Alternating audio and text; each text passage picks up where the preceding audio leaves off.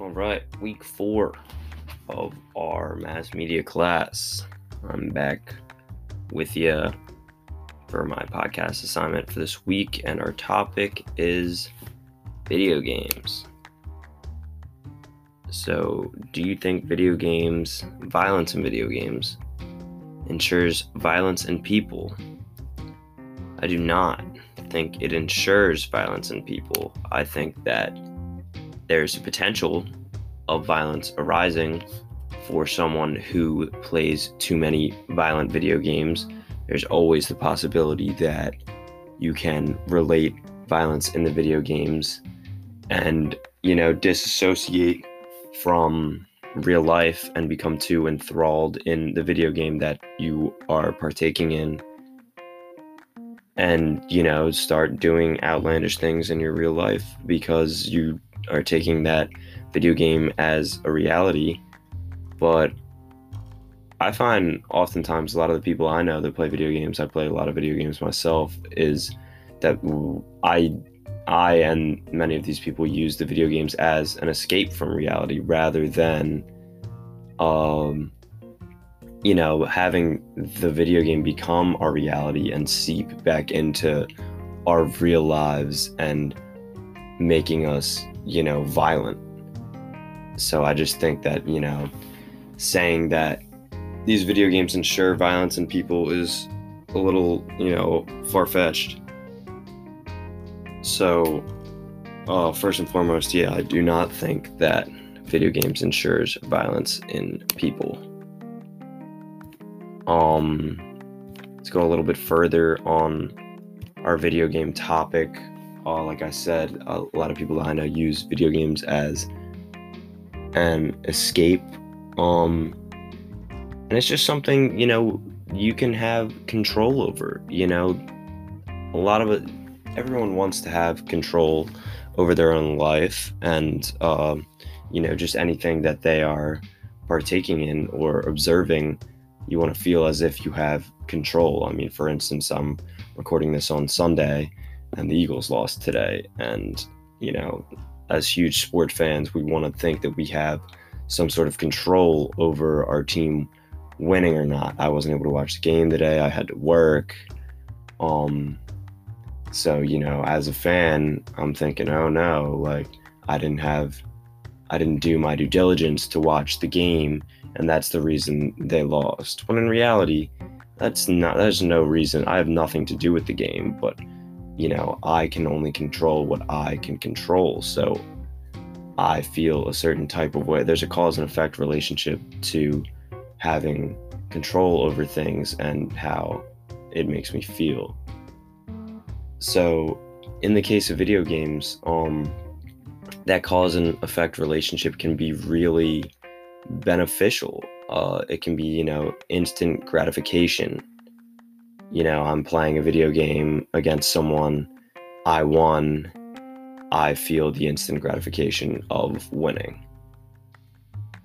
So I play all different types types of video games. I actually I don't play that many different types. I play uh you know different games they're mostly all of the ones I play would probably classify under multiplayer online arenas, such as Overwatch was our, the example our our book gave. Um,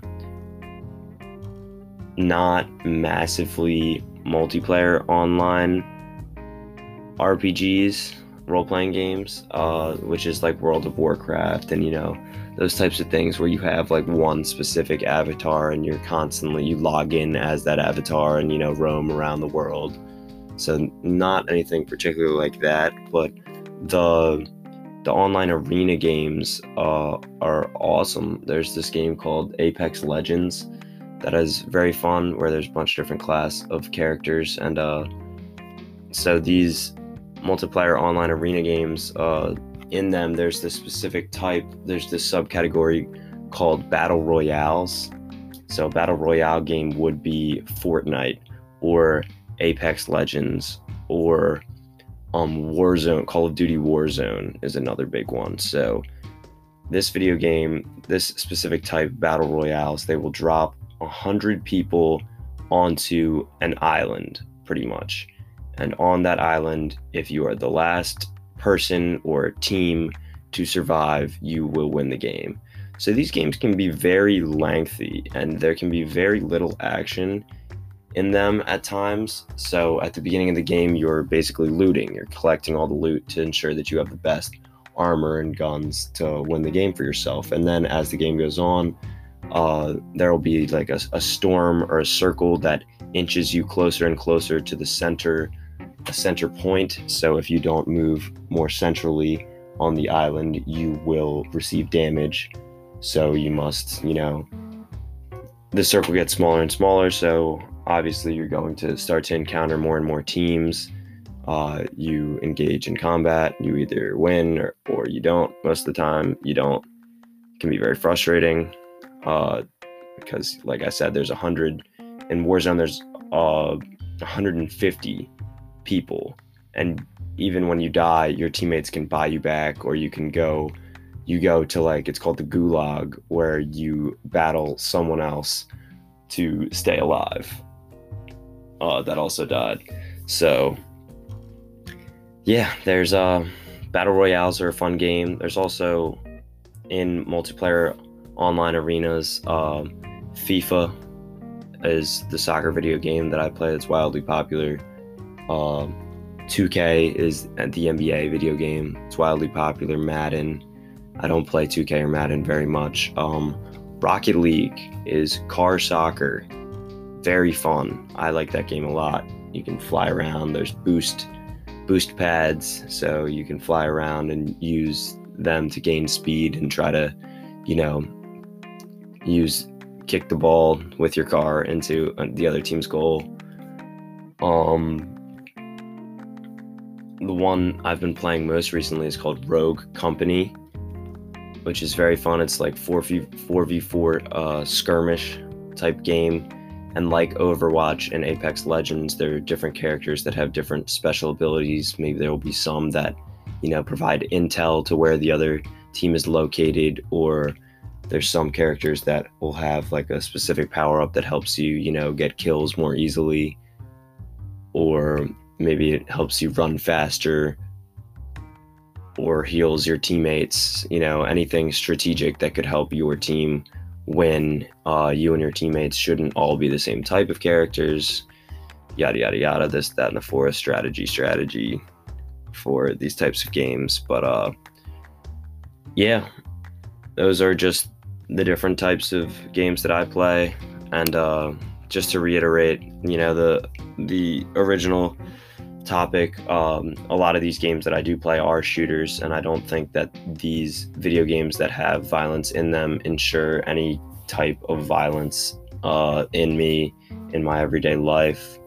Uh, I wouldn't say that I'm a violent person. I oftentimes try to diffuse confrontation whenever I see it. Uh, it's just sort of my personality to try to, you know, get people to, you know, agree and get on the same page rather than, uh, you know, being confrontational. Uh, I think being confrontational it can be good because it can help you solve problems, but you know, to hold those kinds of grudges and to let it, you know, elevate to violence is, you know, we're all adults listening to this. So, I mean, we all know that, you know, violence just isn't the answer.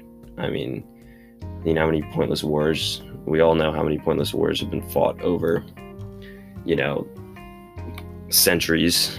And I mean, you know, my dad tells me all the time his, his generation was drafted into the Vietnam War. And, you know, people in his generation died for no reason. And it's just something that violence is just something that we should avoid at all costs and try to use our evolved minds. I mean, humans are the apex predators of the world, so we should collaborate. I don't know. That's sort of a bad example. I'm going off on a tangent here, but we should avoid violence at all costs, uh, pretty much. And I don't think that video games ensures uh, any violence in me and in most cases others but there's always outliers so you never know but um thanks for listening looking forward to doing maybe one or two more of these. Uh, hope everyone else has been enjoying the assignment uh, as much as I have. I think Professor Crawford is doing a great job, and I'm enjoying our textbook also. Um, it's doing a good job of you know teaching us the history of mass media, and uh, I think we're doing a good job with these podcasts, all uh, trying to get it to apply to you know modern day in our specific lives. So everyone, keep up the good work.